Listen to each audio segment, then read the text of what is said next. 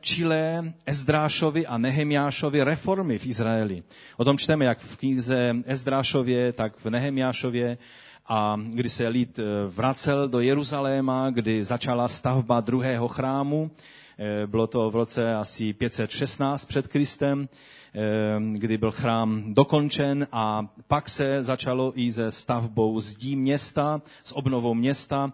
S tím byl velice spojen Nehemiáš, jak víme, a zdí města byly dokončené v roce 444 před naším letopočtem.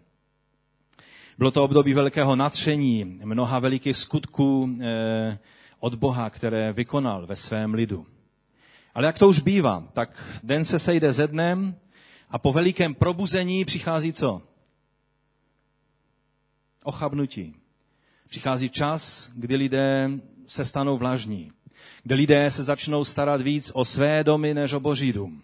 Přijde čas, kdy lidé se začínají starat víc o ty věci pozemské, než o ty věci, které jsou nahoře.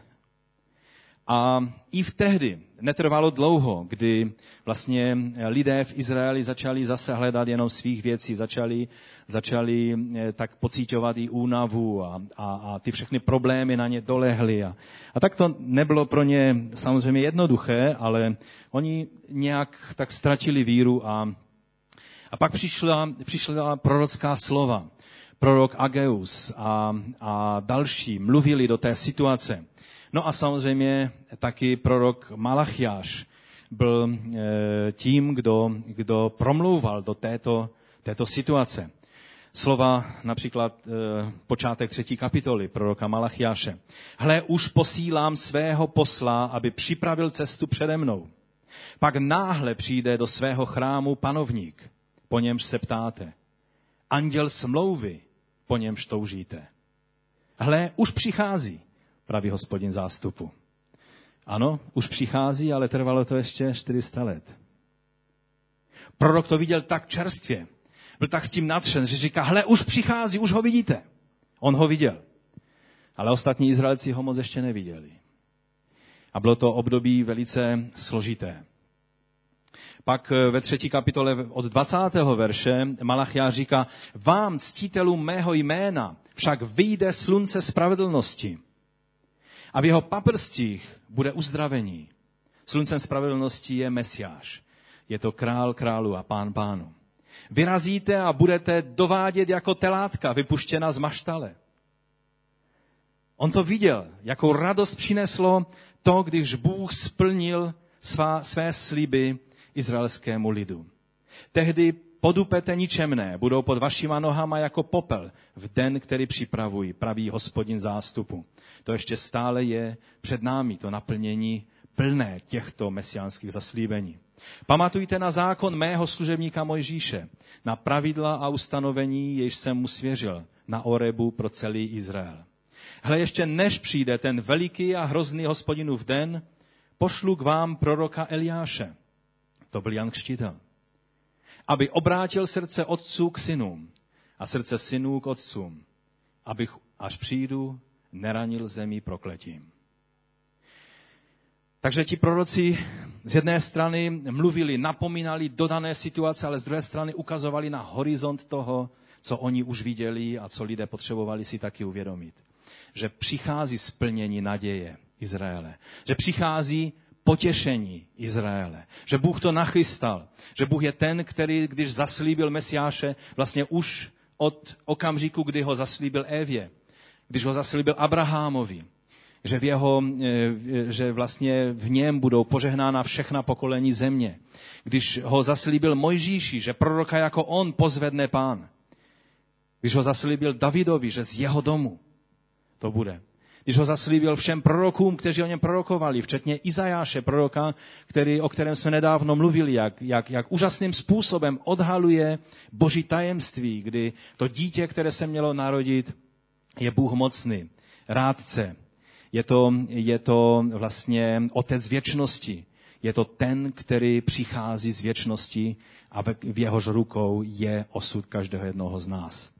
A tak proroci o tom mluvili a pak přišlo období, čtyř století mlčení.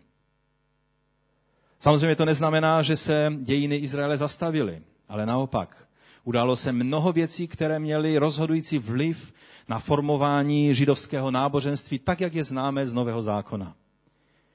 Vytvořily se různé proudy v, v židovstvu, kdy eh, písaři a učení v písmu, lidé, kteří studovali a zasvětili celé své životy studium Tóry a Božího slova, které vlastně zorganizoval Ezdráž, tak oni převzali štafetu od proroků a tak jako proroci přinášeli Boží slovo, tak tito, tito učenci eh, vysvětlovali Boží slovo lidu a z nich se pak stali eh, mnozí velice známí rabíni. Byli to hlavně farizeové, byli to lidé, kteří vznikli na, na základě chasidů, na základě těch, kteří byli skutečně zbožní a věrní Božímu slovu.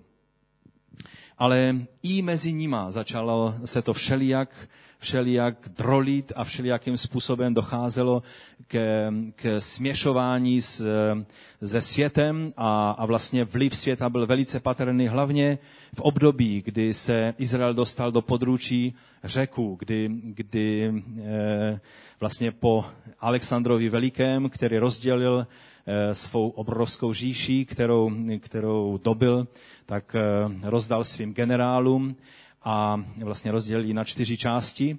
A Izrael připadnul Seleukovcům, to byli ti, kteří vládli v Syrii a taky i v celém Izraeli. A tehdy mnozí Židé začali, začali dělat kompromisy ve své víře. Ono už to začalo samozřejmě v Babyloně, v době, když byli vyhnáni. Mnozí začali přizpůsobovat systému tohoto světa. Ale obzvlášť to bylo aktuální v době právě eh, vlády řeků.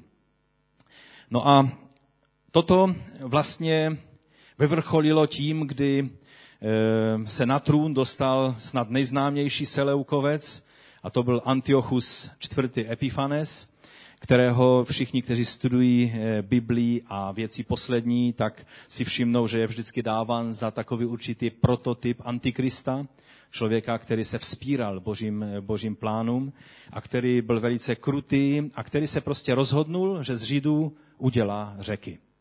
A myslel to doslova, myslel to vážně a myslel si, že toho dosáhne. A to znamenalo obrovské pronásledování samozřejmě. Eh, jedna z známějších eh, eh, postav té druhé části toho řeckého po Alexandrovského impéria, které patřilo Ptolemajovcům, to byl Egypt, že? A tam byla Kleopatra a pak samozřejmě, která se dostala do římského vlivu. Ale my se, nás zajímá hlavně to, co se dělo v Izraeli. Čili mnozí lidé eh, podlehli tomu tlaku, který, který šel ze strany řeků a přizpůsobili se. A dokonce i mnozí farizeové začali koketovat s různými názory, které předtím jim nebyly vlastní. Já se nedávno četl jednu studii o, o různých eh, proudech myšlení mezi farizeji. Někteří dokonce koketovali s myšlenkami eh, převtělování, no, nebo teda, že, že člověk eh, nežije jednou, tak jak říká eh, Boží slovo, ale že, eh, že prostě eh, tam byly nějaké takové ty vlivy, které byly už v době Babylonu z východu, které pocházely a tak dále. A pod vlivem celého toho tlaku světa, tak se mnozí Židé tomu poddali. A někteří velice okázale prostě přestali dodržovat eh, to, co jim ukládal zákon, protože víte, musíme pochopit jednu věc. Pro Žida dodržování zákona je radostná věc. Když to chápe správným způsobem, je to velice radostná věc, protože je to znamení toho, že je ve smlouvě se svým Bohem. Je to něco, co, čím vyjadřuje to, že je s Bohem ve smlouvě věčné a že tak, jak on dodržuje těch několik pravidel, která jim Bůh uložil na Horebu. Samozřejmě farizeové a další, eh, další rabíni to rozšířili do tak tak eh, obrovských rozměrů, že pan Ježíš musel říct, že eh, pro svou tradici ruší Boží slovo. Velice často ty, ty určité tradice, které na to nabalili, šly proti proudu toho, co Bůh vložil do zákona a co chtěl, aby dodržovali. Ale jinak pro Žida to bylo znamením toho, že je s Bohem ve smlouvě. To znamená opouštění těchto věcí, znamenalo, že vystupují ze smlouvy s Bohem. A na to byla samozřejmě reakce velice silná těch zbožných židů, kteří se nenechali odvrátit od té cesty Boží ani tím nejtvrdším pronásledováním.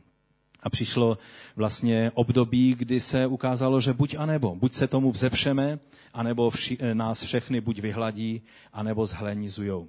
A to bylo právě období Antiocha Epifanese, který eh, prostě nejdůsledněji začal, začal eh, tlačit na Židy, aby je eh, pořečtil a zakázal obřezávat mladé chlapce.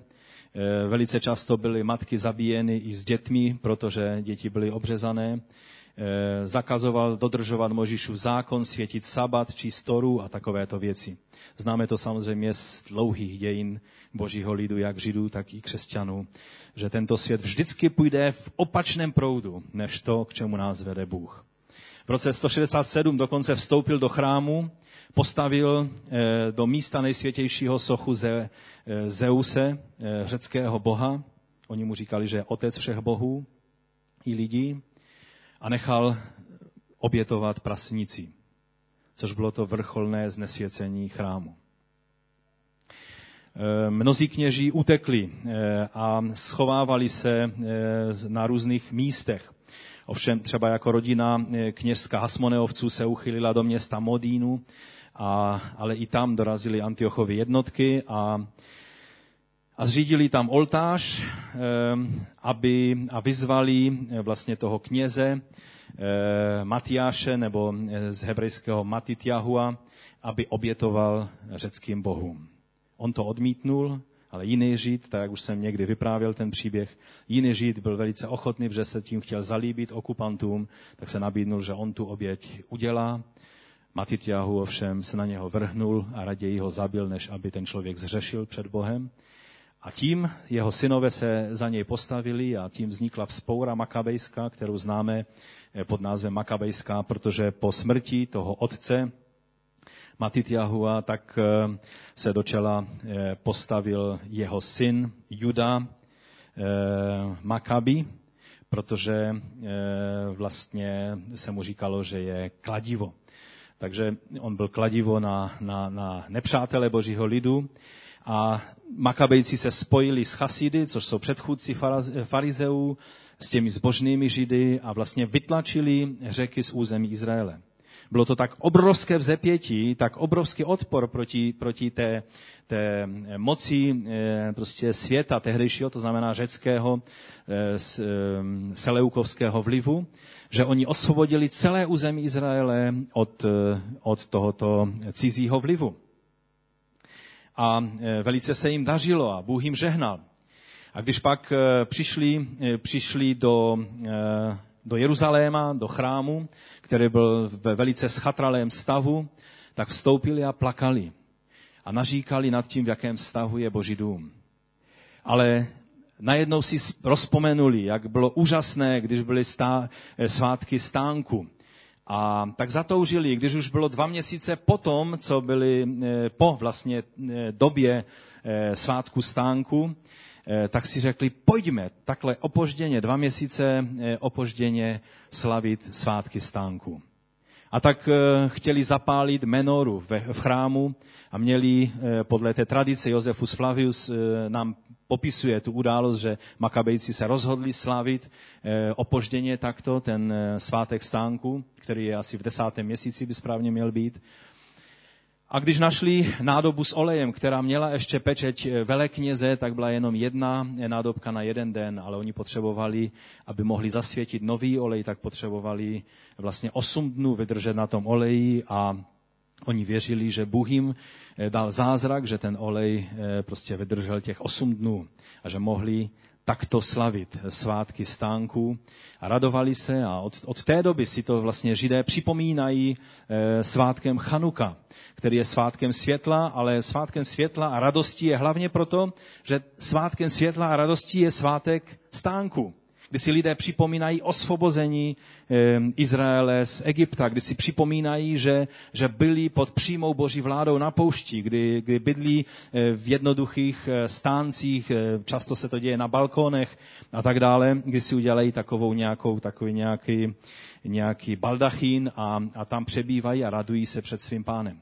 A tehdy toto makabešti udělali a to byla reakce na, na, na útlak, který, který prožívali od tohoto světa. No a pak, přišla, pak přišlo to, co bývá vždycky. Po nádherném zepětí a probuzení přichází odpadnutí. Lidé se začínají hádat. Lidé jsou mocichtiví, pišní, začínají eh, se dohadovat o tom, kdo je větší a kdo je důležitější. Jako bychom to neznali. K vládě se dostala vlastně potomci hasmon, eh, těch, těch původních hasmoneovců makabejských. Eh, ti potomci se nechali korunovat za krále a i když nebyli z Davidova rodu, protože oni byli z kněžského rodu, čili z Lévíců, a proto oni vzali a spojili velekněžský úřad s královským úřadem. Nikdy v dějinách toto nedělalo dobrotu. Nikdy, když se spojí úřad světský s úřadem eh, v církvi nebo v božím lidu, toto nemůže fungovat. Jediný, který má právo spojit všechny tři úřady, prorocký úřad, kněžský úřad a královský úřad je Mesiáš. Pán Ježíš Kristus. On je jediný, kterému přísluší ty všechny tři tituly. Kdykoliv lidé se snaží toto nějakým způsobem spojit jednu z těch tří věcí, eh, nebo dvě z těch tří věcí dohromady, nebo všechny tři, vždycky to skončí katastrofou. Není třeba chodit daleko, je, stačí se podívat do našich vlastních dějin a do dějin vlastně církve ve středověku a tak dále a tak dále. No a tak eh, se eh, dostali k moci lidé, kterým více jednalo o uchopení moci než o boží věci. A, do, a toto se zbožným židům nemohlo líbit a, a trpěli tím a prostě volali k Bohu o řešení. A teď se chci dostat k jádru toho, co chci říct.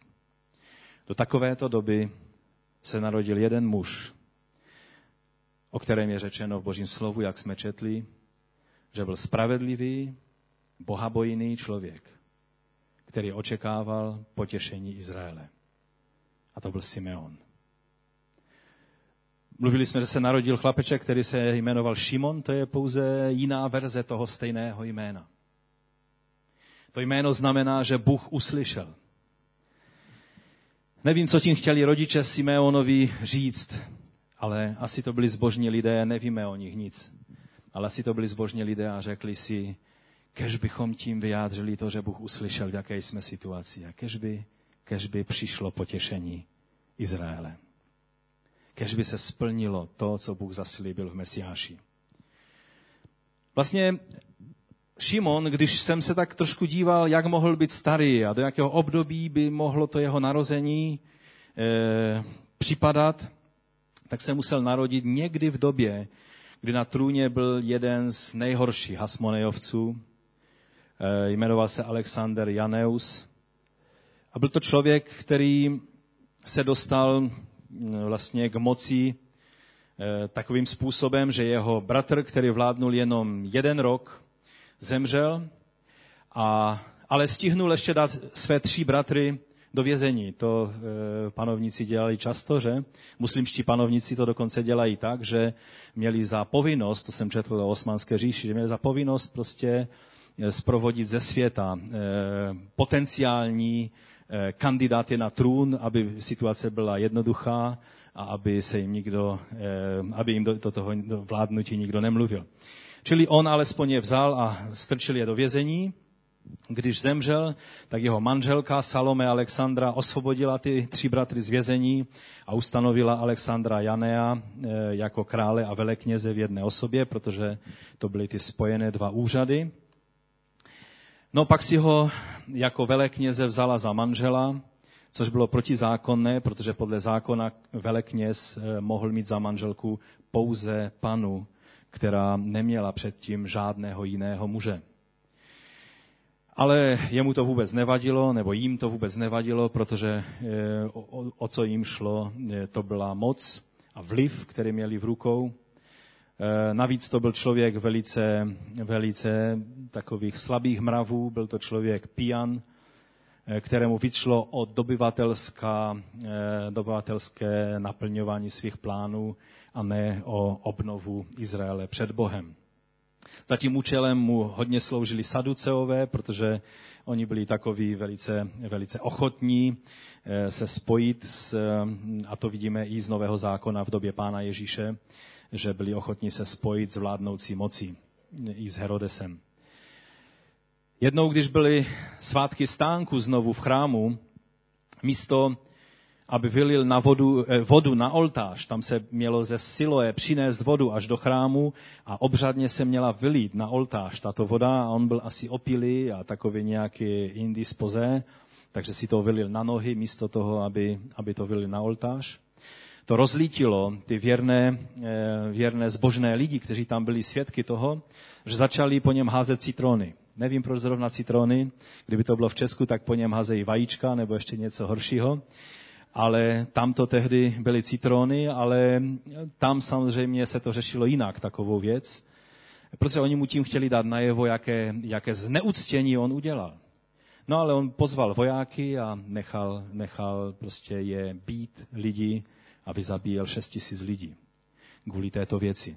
A vůbec stal se velice krutý a vlastně účet jeho, jeho vládnutí bylo asi 50 tisíc zabitých židů on, který měl být králem, který byl potomkem Makabejců. Čili to byla velice neutěšená doba. A teď si, já jsem tak nad tím hodně přemýšlel, když jsem se připravoval na tohle zhromáždění, tak jsem si říkal, jak se asi cítil ten mladý Šimon, Simeon. Byl mladým chlapcem a tyhle věci viděl. Možná byl, že on byl v Jeruzalémě, čili možná, že jeho rodina žila v Jeruzalémě, nevíme. Nevíme, kde bydleli, ale víme, že byl v Jeruzalémě v době narození pána Ježíše. A on se na tyhle věci díval.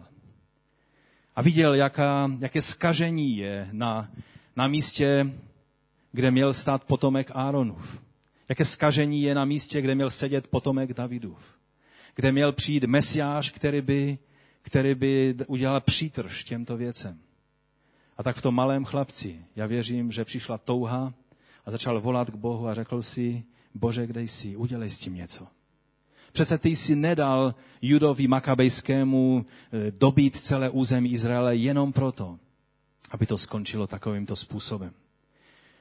A tak já věřím, že se modlil a že volal k pánu. A my nevíme o něm, co to bylo za člověka, koho měl za rodiče. Nevíme o něm, o něm nic bližšího. Ale vidíme, že žil ve velice složité době. A tak když se někdy cítíme, že, že toho je na nás moc, že ta doba, ve které žijeme, není jednoduchá, vzpomeňme si na Simeona. On se narodil do doby, která byla možná ještě složitější, než je naše. V roce 63 totiž to neskončilo nějakým slavným vítězstvím, novou vlnou makabejských eh, osvoboditelů, ale mladý Simeon byl svědkem toho, jak vstupují do Jeruzaléma římané. Generál Pompeius, který je znám z dějin jako generál e, císaře e, Julia Cezara, vstoupil do Jeruzaléma a procházel se po Jeruzalému pišně a, a byl velice zvědavým člověkem, takže samozřejmě vstoupil i do chrámu a vstoupil bez jakýchkoliv skrupulí i do nejsvětějšího místa. Nejsou záznamy o tom, že by tam něco obětoval, ale znesvětil celé. A, a všichni se na to museli bezmocně dívat. A mě to tak připomínalo tu dobu, kdy, kdy Hitler vlastně přišel do Prahy a kdy se takhle procházel pyšně a po Hradčanech a kdy potom tam se usadil Heidrich. A jaké ponížení to je pro každý národ. Ale pro Židy to bylo dvojnásob ponižující. Protože to bylo místo, které bylo vyhrazeno pouze a výlučně Bohu. A římané přišli a mali, nebo mladý tehdy už Eh, Simeon se stále modlí a říká, to jednoho dne skončí. Přijde Mesiáš a s tímhle udělá konec. Přijde potěšení pro Izrael. Na to očekával. Nenechal se odradit těmi okolnostmi, tím historickým vývojem, který šel od deseti k pěti. Potom římané Eh, protože Herodova dynastie začala velice čile vyjednávat s Římany o tom, aby se dostali na trůn, protože Římané tam eh, nastolili vlastně Hirkanuse II., který měl jméno eh, slavného makabejského krále, ale, ale byl jenom takovou římskou loutkou, byl to takový izraelský hacha tehdejší doby, že? A oni potom Římané ustanovili eh, krále, eh, z které pocházel nejznámější Herodes Veliký. Byli to vlastně Idumejci neboli potomkové Ezaua a ne, a ne Izraele, Jakoba. O Herodovi velkém víme, jaký byl panovník. Říkalo se, že je jednodušší být Herodovou, Herodovým prasetem než Herodovým dítětem. Protože on se chtěl zalíbit židům, proto nejedl vepřové, ale své syny i svou manželku nechal velice promptně popravit, aby náhodou neohrožovali jeho pozici. Takový byl Herodes. A Simeon to všechno věděl a viděl. To byl člověk, který byl na trůně izraelského národa v té době. Měli byste ještě naději, že, že Bůh vstoupí do té situace? Simeon měl. Simeon očekával potěšení Izraele. Jak jsem mu řekl, nevíme o něm hodně, ale to jedno, co chci, je, když budeme odcházet dnes tady z tohoto místa, vezměme si příklad z tohoto člověka. On nebyl sám, byli jich tisíce v Izraeli, kteří byli toho stejného ducha, toho stejného postoje, jako byl Simeon. Není nám o něm řečeno, a to je zvláštní, Lukáš, který byl velice systematický v tom, když něco popisoval, tak nám o něm nenapsal nic jiného, nic podstatného, kromě, vlastně se dozvídáme jenom jeho adresu, že byl v Jeruzalémě. A to i ta adresa se zdá, že se ji dozvídáme jenom proto, že to souviselo s tou jedinou hlavní věcí, která nám o něm je řečena. A to je, že očekával potěšení Izraele. Očekávat potěšení Izraele znamenalo být blízko místa, kde se to mělo stát. Je o něm řečeno, že byl spravedlivý a bohabojný muž. To slovo spravedlivý je použito stejné slovo třeba o Jobovi. A nebo o Zachariáši, otci Jana Kštítele. A nebo o Kornéliovi. A nebo o Josefu z Arimatie. To je druh lidí, kteří jsou našimi vzory. To jsou ti, kteří uprostřed té velice neutěšené situace Oni dokázali být těmi, kterým se někdy říkalo tiší v zemi. Stejně tak se říkalo i českým bratřím, když byl veliký útlak ze strany Habsburgů, tak se říkalo těm věrným evangelikům, se říkalo tiší v zemi. O nich jste se moc nedozvěděli. Oni měli zakázáno studovat, měli zakázáno mít vliv na věci, ale co oni dělali? Za doby, za doby těch českých bratrů oni pilně překládali králickou Bibli. V té době velice složité. Nestratili víru, ale si ji zachovali. A to je pro nás vzor, stejně tak i tehdy tito lidé, o kterých čteme v té době, která tomu vůbec nepřála. Oni si zachovali víru a zachovali si tu naději očekávání na potěšení Izraele. To o něm víme, to je o něm přímo napsáno. Samozřejmě v dějinách se různě spekulovalo o tom, kým on vlastně byl, ten Simeon, když byl tak skvělý člověk. A tak některá pseudoevangelia o něm mluví, že byl synem slavného rabího Hilela. A tudíž by byl i otcem učitele a rabího Gamaliele, učitele apoštola Pavla. Není to historicky doloženo, i když by to byla hezká představa. A tak je otázka, co je o ním potěšením, co, na co čekal Simeon. Na co on vlastně čekal? Když si otevřeme v druhé tesalonickém, druhé kapitoli, v 16. verši, tam je napsáno, a proto, bratři, stůjte pevně a držte se učení, které, jsem vám, které jsme vám předali, ať už ústně nebo dopisem. Náš Pán Ježíš Kristus a Bůh, náš Otec, který si nás zamiloval a ze své milosti nám daroval věčné potěšení a nádhernou naději, kež potěší vaše srdce a posilní vás v každém dobrém skutku i slovu. To věčné potěšení je jediná věc. A to je to, že Bůh tak miloval svět, že dal svého jednorozeného syna. Že ho dal do tohoto světa, každému jednomu z nás, aby se stal o ním potěšením.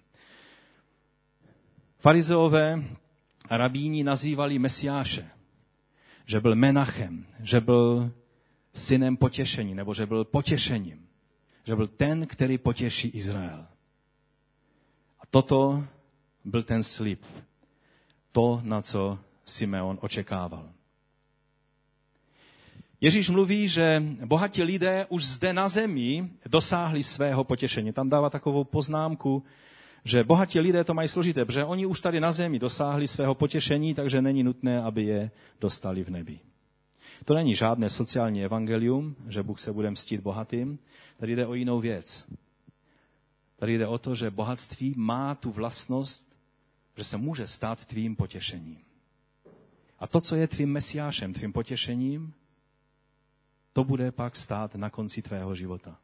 Pokud je to tvé bohatství, tak možná budeš mít velice bohatý pohřeb a to je tak asi všechno. Před do nebe si nic nevemeš. Když je ovšem tvým potěšením Mesiáš, když je tvým potěšením Kristus, ten je ten, který se postaví, tak jak řekl Job, on se postaví nad mým prachem. Přijde den, v den skříšení, kdy bude záležet na jedné jediné věci. A to je, jestli tvým potěšením byl Mesiáš izraelský a náš spasitel. To je ta jediná věc, která se počítá, to je ta jediná věc, na kterou očekával Simeon. Lukáš mluví o potěšení Izraele. Řecky je to paraklesin, to Izrael, to znamená, že tam je to slovo parakletos nebo paraklesin použito. Jan mluví o utěšiteli, o osobě a mluví ve 14. až 16. kapitole o Duchu Svatém, který je tím utěšitelem. Tím jiným utěšitelem, který přijde potom prvním, kterého kvůli tomu, že přišel ten první, aby zaplatil za nás, za naše hříchy, tak má moc, že pošle onoho jiného utěšitele. A když se podíváme na ten příběh o Simeonovi, tak je tam třikrát řečeno Simeonovi něco, co se týkalo Ducha Svatého. Všimli jste si? Podívejte se do toho svého textu. Tam ho nemusíme mít, ale ve vašich biblích si ho otevřte. Tam je řečeno v 25. verši, že Duch Svatý byl s ním pak je řečeno v 26. verši hned v dalším, že dostal od Ducha Svatého zjevení, že nezemře dřív, než, než uvidí jeho oči, fyzické oči uvidí Mesiáše, potěšení Izraele. A pak je řečeno, že byl veden Duchem Svatým do chrámu, aby se to mohlo naplnit. To je verš 27. Duch Svatý jako ten paraklétos, čili ta osoba, utěšitele, který, který má za úkol to jedno jediné, co je nám ukázáno v Biblii, a to je, že zjevuje nádheru a velkolepost Božího Syna. Toto dělá Duch Svatý. Neoslavuje sebe, ale zjevuje nádheru a velkolepost Mesiáše Božího Syna. Odvěká touha po božím potěšení, kterou vidíme ve starém zákoně, a kdybychom měli čas, tak bychom si mohli udělat studii těch míst, tak se vždy projevovala tím, že to byla touha po zjevení se Božího Mesiáše v Jeruzalému. Židé věděli, že se to musí stát v Jeruzalému a že se to musí stát v chrámu. A proto, když chrám neexistoval, když byl zbožen, když město bylo zboženo, když kněžský úřad v chrámu nefungoval, tak věděli, není možné, aby přišel Mesiáš. A proto doufali a toužili a, a modlili se za to, aby, eh, aby město Jeruzalém mohlo být obnoveno a aby Mesiáš mohl přijít do chrámu. Proto toužili vidět eh, obnovený Jeruzalém. Proto je taková láska v těch lidech k tomuto městu. Protože proto se modlí, aby, aby, aby mohli být zpátky v zemi a mohli být v Jeruzalému, kde, který je obnoven. A to bylo z toho jednoduchého poznání, že chrám měl být tím místem nejenom, kde se Bůh rozhodnul spočinout svou přítomností, ale taky to mělo být místo, mělo být místo, kde vstoupí Mesiáš a zjeví se svému lidu. A tak židé se modlili směrem k Jeruzalému, známe to z příkladu Daniele, anebo i synagogy stavěli tak, aby eh, bylo z nich vidět směrem na Jeruzalém. A dokonce i dnes židé eh, touží po Jeruzalému a každý rok si přejí příští rok v Jeruzalému. Že? To neznamená, že se chystají na zájezd, to je taky sice dobré, ale je tím vyjádřena touha po Mesiáši, který zhromáždí všechny své děti v Jeruzalému a e, bude tam od, odtud vládnout. A proto já věřím, To byl důvod, proč Simeon neodešel nikam jinam, i když viděl tu skaženost, která byla v Jeruzalémě. I když viděl všechny ty věci, které se děly, které se neměly dít. I když viděl Heroda Velikého, co dělal. I když viděl římské vojáky, předtím řecké vojáky a to všechno, tak on věděl, přijde den, kdy Mesiáš vstoupí do tohoto chrámu. A byl vděčný Bohu za Makabejce, kteří vlastně nebyt Makabejců, tak by nemohlo, nebyl by chrám, nebylo, nebyli by kněží a vlastně e, ta, ta zkáza e, celého domu e, izraelského by byla završena a proto Simeon věděl, že Bůh jedná i skrze takové nedokonalé nádoby, jako byli makabejci, kteří nebyli schopni vytrvat po generace v té blízkosti Boží.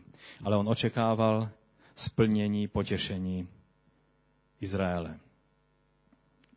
A dočkal se. Najednou mu Duch Svatý říká, dnes běž do chrámu. A najednou Simeon pocítil ve svém srdci něco zvláštního. To nebude jenom rutinní procházka po Šalamounově sloupoví. Dnes jdu do chrámu, aby moje oči, než odejdu z tohoto světa, uviděli toho, který je řešením. Toho, který je potěšením Izraele. A tak přišel do chrámu a najednou vidí mladý pár, jak přináší chlapečka na rukou. A Duch Svatý mu říká, to je on. A on přichází k němu, přichází k ním. A byl to velice vážený člověk, protože Marie věřím, že by jen tak někomu nedala eh, Ježíše do rukou. Ale Simeonovi ho dala do rukou. A on vzal Ježíše na ruce a je napsáno, že začal oslavovat Boha. A vlastně Mm, tam se modlí takový ten svůj krátký žálm, kterému se v církevních dějinách vždy říkalo nunc dimitis, což je od latinských slov počátečních eh, tohoto, tohoto krátkého žálmu. Nyní propouštíš, hospodine, že? Čili ta slova nyní propouštíš. Nyní, hospodine, podle svého slova propouštíš svého služebníka v pokoji. Neboť mé oči spatřily tvé spasení, jež si připravil před očima všech lidí světlo ke zjevení národům nebo pohanům a slávu z tvého lidu Izraele. Simeon najednou se dočkal a uviděl a přijal Ježíše do své náruče a do svého srdce a věděl od tohoto okamžiku vše bude jiné. Protože přišel ten, který bude, eh, který bude zjeven jako světlo pro národy a který bude slávou izraelského lidu. Víte, mnozí Židé, když s nimi mluvíte o Ježíši, tak oni se téměř, oni neví, jak se stavět k tomu, protože Ježíš je daleko nejznámější a největší Žid, který kdykoliv žil a z druhé strany oni ho musí odmítat. A tak jsou v obrovském rozporu v sobě.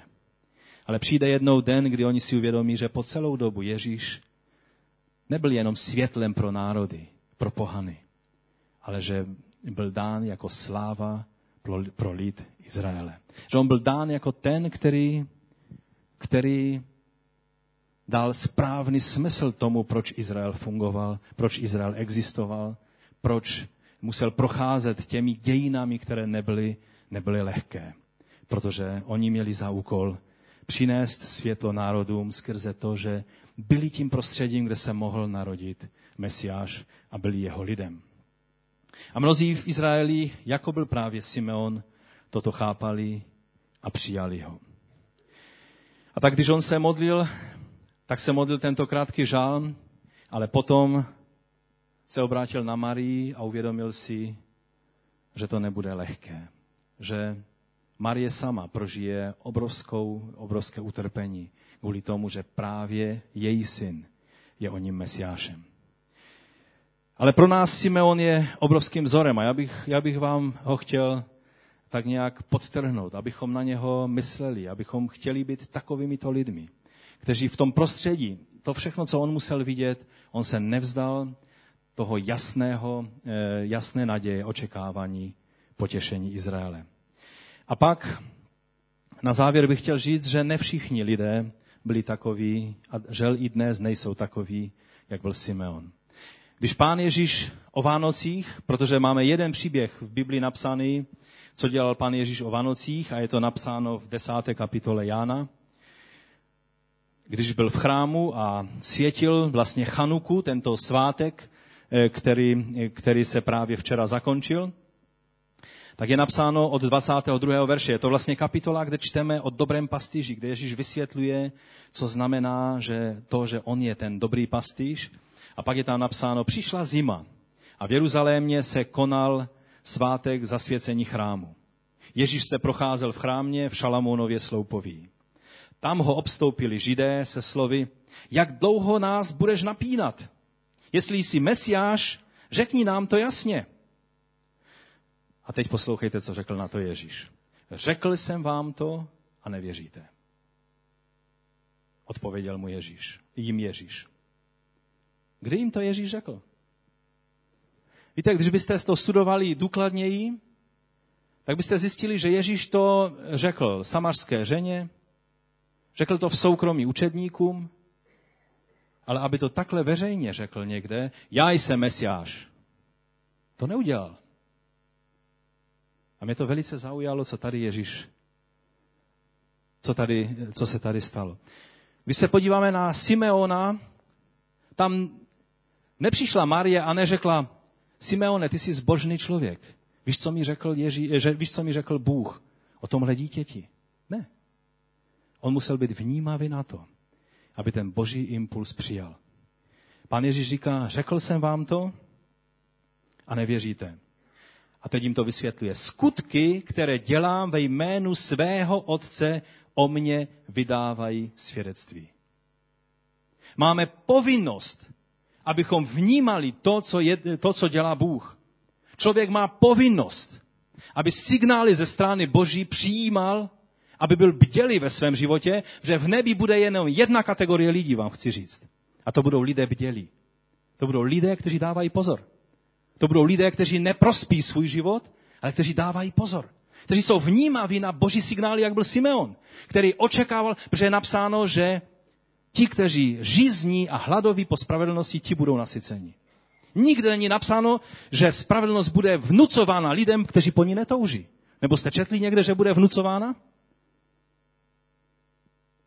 Potěšení Izraele obdrží ti, kteří po něm touží. Tady se prochází naplnění toho všeho očekávání, těch touh. V ten veliký svátek zasvěcení, znovu zasvěcení chrámu, kdy si připomínali Izraelci, jak velké věci pro ně Bůh vykonal v tom období těch čtyř století mlčení, kdy Bůh zasáhl a skrze Makabejce jim dal vysvobození. A pan Ježíš byl v chrámu a oni přicházejí a tady je to přeloženo v, tom, v té Bibli 21, jak dlouho nás budeš napínat. Doslova, i když to moc nedává smysl, je tam napsáno, jak dlouho nás ještě budeš mučit, nebo jak dlouho nás ještě budeš, eh, budeš eh, tam, je, tam je takové velice negativní slovo. Já nevím, jak bych to nejlépe vyjádřil, ale ono, ono znamená, jako jak dlouho nás ještě budeš otravovat. Víte, to nebyli lidé, kteří řekli, pane, chceme poznat pravdu, řekni nám, jak to je. Jak dlouho nás ještě těmi náznaky toho, že jsi Mesiáš, budeš otravovat? To byl jejich postoj. To nebyl postoj Simeonův. To byl postoj těchto lidí.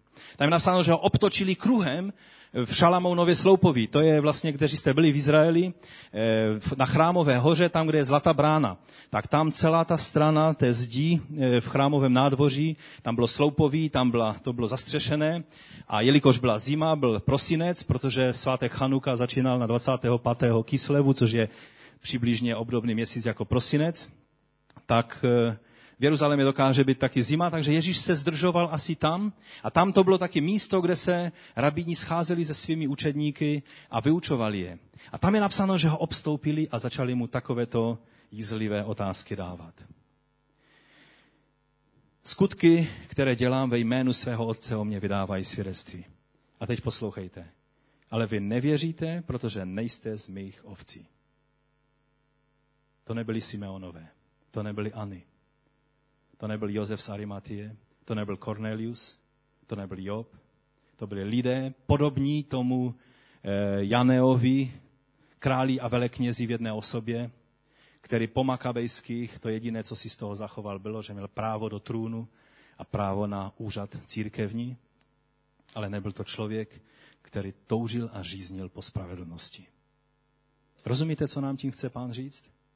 Já věřím, že Bůh nás chce vyzvat, abychom si uvědomili, že zodpovědnost za poznání a přijetí Mesiáše má každý jeden z nás. Nikdo za tebe nebude jednou před božím trunem stát a vydávat svědectví a zodpověd, skládat účty z toho, jestli ty, co ty jsi učinil s Mesiášem, s Ježíšem Kristem. Ale ty, každý jeden z nás, budeme tuto otázku muset zodpovědět před Bohem. Vy nevěříte, protože nejste z mých ovcí. Mé ovce slyší můj hlas. A já je znám a nasledují mě. A teď poslouchejte, jaká je odměna toho, když jsme tou boží ovcí, tak jako byl Simeon a jako ti další, které, o kterých jsem se už zmiňoval. Ježíš říká, já jim dávám co? Bohatství, slávu? Já jim dávám věčný život. A nezahynou na věky. A druhá věc, z mé ruky je nikdo nevrve. Víte, jsou křesťané, kteří mají strach. Dneska jsem na tom dobře před Bohem a druhý den se něco stane a už si nejsou jistí, jestli jsou spaseni nebo ne. Já vám chci říct, když patříš do toho správného ovčince, když jsi z Mesiášových ovcí, on má na to, aby tě ochránil, aby tě nikdo a nic nevytrhlo z jeho ruky. Je tady řečeno tak, máte to ve svých Biblii, potrhněte si to, když to nemáte potrhnuté. Z mé ruky je nikdo nevrve. Je to tam, nebo to je nějak špatně přeloženo v té Biblii 21? Jak to je v jiných překladech? Z mé ruky je nikdo nevrve. Můj otec, který mi je dal, je větší nade všechny a nikdo je nemůže vrvat z ruky mého otce. Já a otec jsme jedno. Víte, tady je taková velice zvláštní gramatická forma, kdy je řečeno, ono se to běžně překládá, můj otec, který mi je dal, je větší než všechny. A tam to je hodně složité na překlad, protože to může znamenat, že to, co mi otec dává, je větší než cokoliv jiného. Jakoby to stádo těch ovcí, církev Kristova, boží lid z Izraele i z pohanu, ten spojený lid v Mesiáši, jako by byl to nejvelkolepější dílo, které, které Bůh má a které svěřil svému synu Ježíši Kristu. Překladatelé se tomu vyhýbají, ale já nevidím důvod se tomu vyhýbat. Já si myslím, že minimálně musíme brát v úvahu, že jsou to obě dvě varianty. Možné břeny se obě objevují v různých rukopisech. Církev Kristova, být součástí Božího lidu je ta nejvelkolepější věc, kterou, kterou můžete zažít na tomto světě. To je něco nejvelkolepějšího a největšího, co otec dal svému synu. A to je stádo takových oveček, jako si ty a já. Ovce jsou velice tvrdohlava zvířata. Ne, tvrdí se, že nejsou příliš chytrá. To samozřejmě neplatí o vás, to platí o ovcích. Jsou to zvířatka, která, mám s tím určité malé zkušenosti, ale poznávám to stále více. To jsou zvířata, které hned tak něco nenaučíte. Je třeba s nimi mít obrovskou trpělivost. Stejně si vždycky dělají, co chtějí. A přesto je to ta nejvelkolepější věc, kterou otec dal svému synu, že mu svěřil církev. Spojený boží lid z Izraele i z pohanu. Nevím, jestli to vás naplňuje natřením mě na ramě, a byli lidé, kteří, kdyby tam byl Simeon, tak volá haleluja, amen, díky ti pane. Ale protože tam byli jiní lidé, tak je 31. verš. Židé znovu vzali kamení, aby ho ukamenovali. To nebyl Simeon. Tady nebyl Simeon. To byli vlivní lidé z okruhu veleknězů kteří měli ty své všelijaké chodníčky v tom, jak v tom chodit a co všechno. A Ježíš se jim do krámu vůbec nehodil. Ale poselství Chanuky a poselství Vánoc, příchodu Syna Božího je, že je to na tobě a na mě. Tak jako Ježíš jim řekl, oni říkají, tak jak toho nás budeš trápit? Tak nám řekni teda, jestli jsi mesiáš nebo ne. A přitom v jejich srdci bylo jasné, on nemůže být mesiáš, protože by nám všechno tady rozhodil. On se nám nehodí do toho našeho systému. A proto jim Ježíš řekl, Řekl jsem vám a přesto neposloucháte. Skutky, které konám, mluví jasně. Janovi křtitelovi bylo třeba co? Stačily skutky a Jan věděl, bylo potvrzeno slovo, které přijal od Ducha Svatého o Ježíši. Simeon nemusel vidět ani ty skutky. Viděl malé miminko, které bylo takové ještě skrčené, všelijaké po 8 dnů po porodu, no jak vypadá dítě 8 dnů po porodu. Je takové, že já jsem přijel z vojny, když se narodil náš první syn a taková ta představa, jak nádherné je moje dítě a tak dále. Teď mě přivedli do nemocnice, já jsem se podíval, takové pokrčené stvořeníčko, malé. A já jsem si říkal, to je on, ten můj slavný syn? Malé dítě v něm ještě nevíte, kterým směrem. Všichni říkají, to je po mamince a ten je po tatínkovi houby.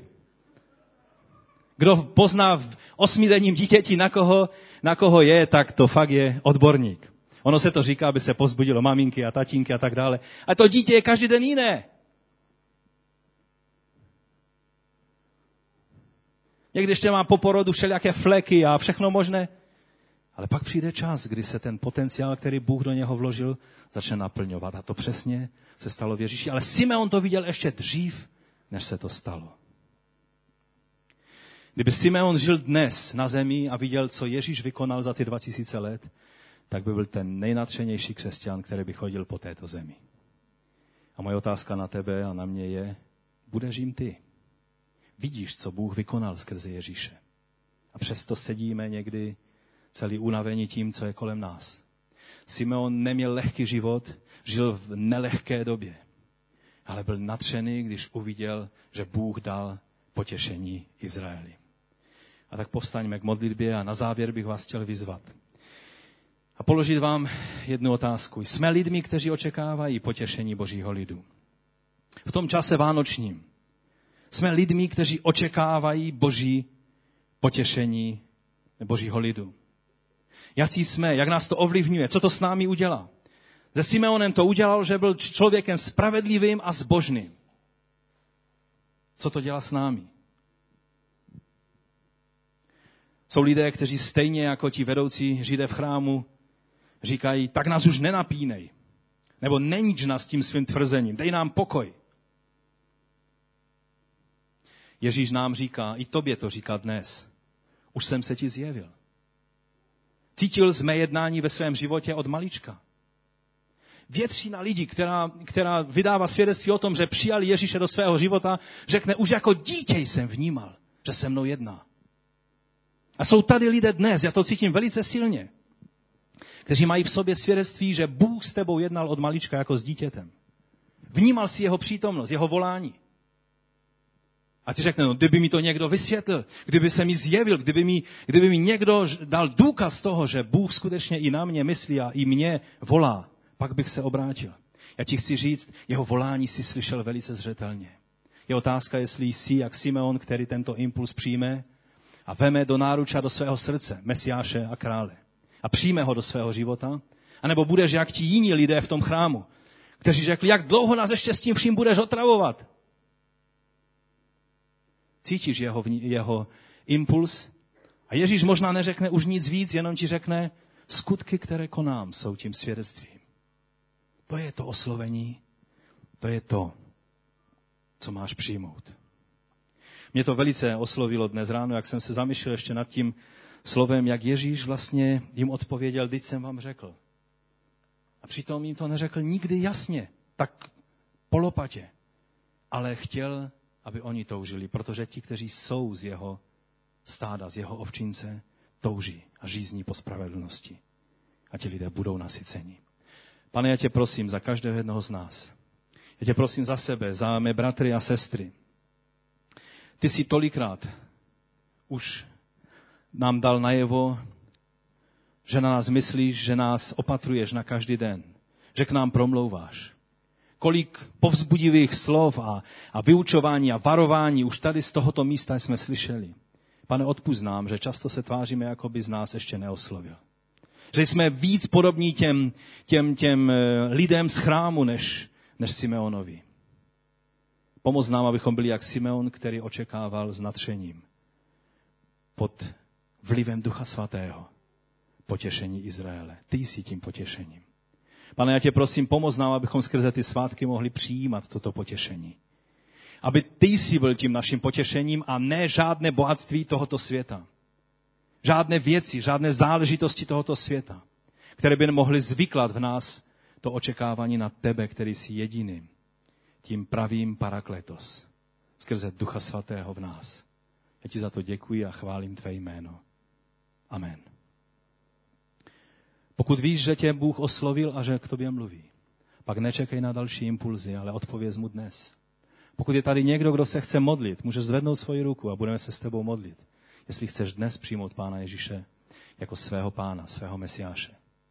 Jako toho, který, který je tím pravým potěšením. Je tady někdo, kdo chce dát vyznání před pánem. Můžeš zvednutím ruky to dát najevo. Pane, já tě prosím za každého, kdo to má teď v této chvíli ve svém srdci. Já tě prosím, aby ty si dal každému jednomu z nás. Abychom mohli si uvědomit, že s náma jednáš, že k nám mluvíš a že ty dny, které nám přidáváš, jsou tvým darem. Tvým obrovským darem, který nám dáváš a kterým nás oslovuješ. Za to tě chválíme a vyvěšujeme. Amen. Amen. Prosím ještě zpěváky a hudebníky, jestli, jestli můžeme, tak ještě zaspívejme nějakou píseň a po té písni bude naše zhromáždění zakončeno. Ať vás pán požehná, když se připravujete na tyto svátky.